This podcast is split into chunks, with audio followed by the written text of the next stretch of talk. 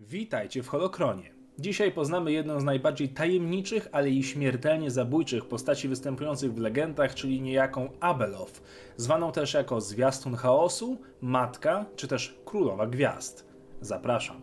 Abeloth piła zarówno ze studni potęgi, jak i sadzawki wiedzy, dzięki czemu każda ze ścieżek, zarówno ciemnej, jak i jasnej strony mocy, nie miała przed nią tajemnic. Początkowo była śmiertelną służką u jedynych z Mortis na setki tysięcy lat przed bitwą o Jawin.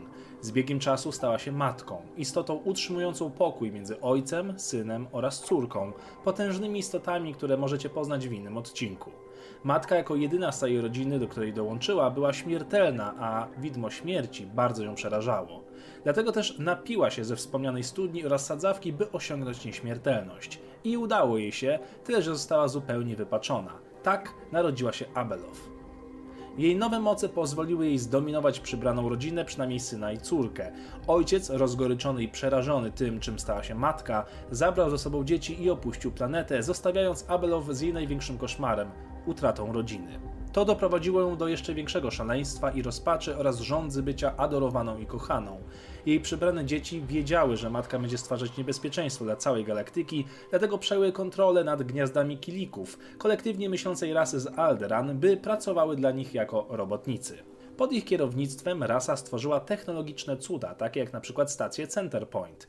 Przy użyciu nowych technologii otoczyli ojczystą planetę Abeloth polem czarnych dziur, by nigdy nie mogła opuścić swego domostwa.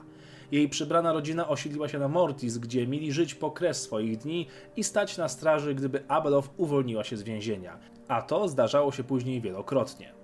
Abeloth istniała również na planie istnienia zwanego poza cieniami, będącego niejako kopią jej ojczystego świata, do którego dostęp miały jedynie istoty obdarzone wrażliwością na moc, gdy odłączyły swój umysł od ciała. Jednakże każdy, kto zakradł się umysłem do jej więzienia oraz tego specyficznego planu istnienia, był przez nią pozbawiany esencji życiowej, czyli po prostu pożerany. Taki los spotkał m.in. rycerza Jedi Kalistę Ming. Dalsze losy Abeloth oraz jej kontakt ze Skywalkerem zostają Wam do odkrycia, a poznacie je dzięki serii książek Przeznaczenie Jedi. Przejdźmy teraz do tego, jakie moce i umiejętności miała ta fascynująca istota.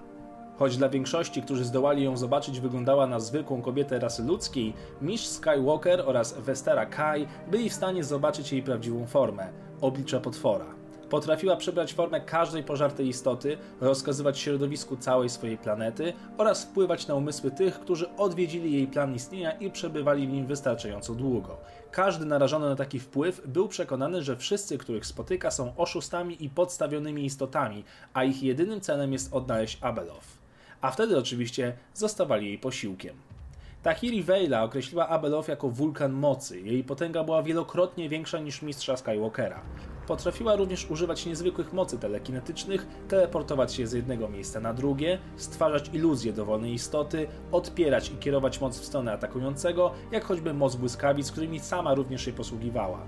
Wypuszczone przez nią fale mocy dosłownie rozsadzały napotkane istoty, a budynki topniały. Potrafiła również wygenerować potężny ładunek światła, zwany Force Flash, który oślepiał i zakłócał działania floty gwiezdnej w całym układzie.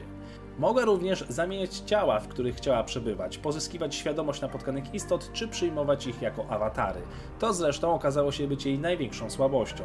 Ale jak to wszystko się skończyło, tego musicie dowiedzieć się sami. Dzięki za oglądanie, dajcie znać o czym jeszcze powinny być kolejne odcinki i oczywiście niech moc będzie z Wami.